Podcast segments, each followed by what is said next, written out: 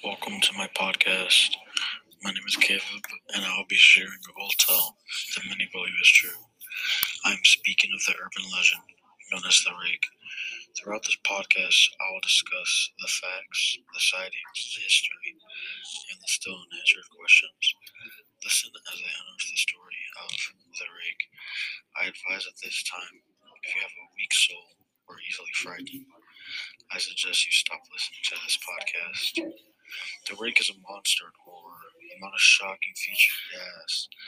With his humanoid appearance, he is described to be six feet tall with gray skin and big black eyes, resembling a hairless dog or a naked man. The Rake is a stalker, leading his victim's soul, forcing them to be suicidal. If provoked or approached, it opens its mouth and widens its eyes to show he is not scared of his victim. The nightmares of the rake's victims all have identical parts. It's of the rake sitting at the end of the bed, observing its victims. It feels sanity for a while, then it kills the victim. The rake can also leave a curse on you if he attacks you, leading to unfortunate events. The creature is mentioned all the way back in the 12th century. The rake's identity was tracked back in a 2013 blog post. One of the most scariest stories of the rake is this one I'm about to mention from 2003. From a witness, 2006. At about 4 a.m., up thinking my husband had gotten up to use the bathroom. I used this moment to steal back the sheets, only to wake him in the process.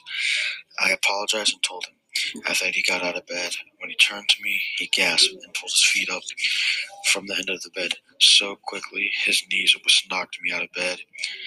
He grabbed me and said nothing.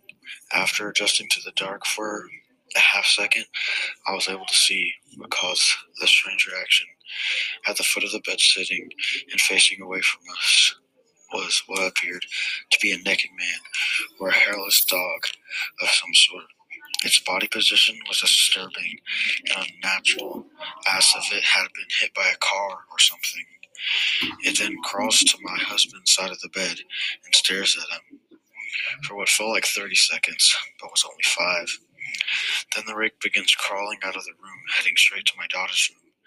My husband and I begin to rush to the room, but it is too late. Blood is everywhere, and the rake crawls away.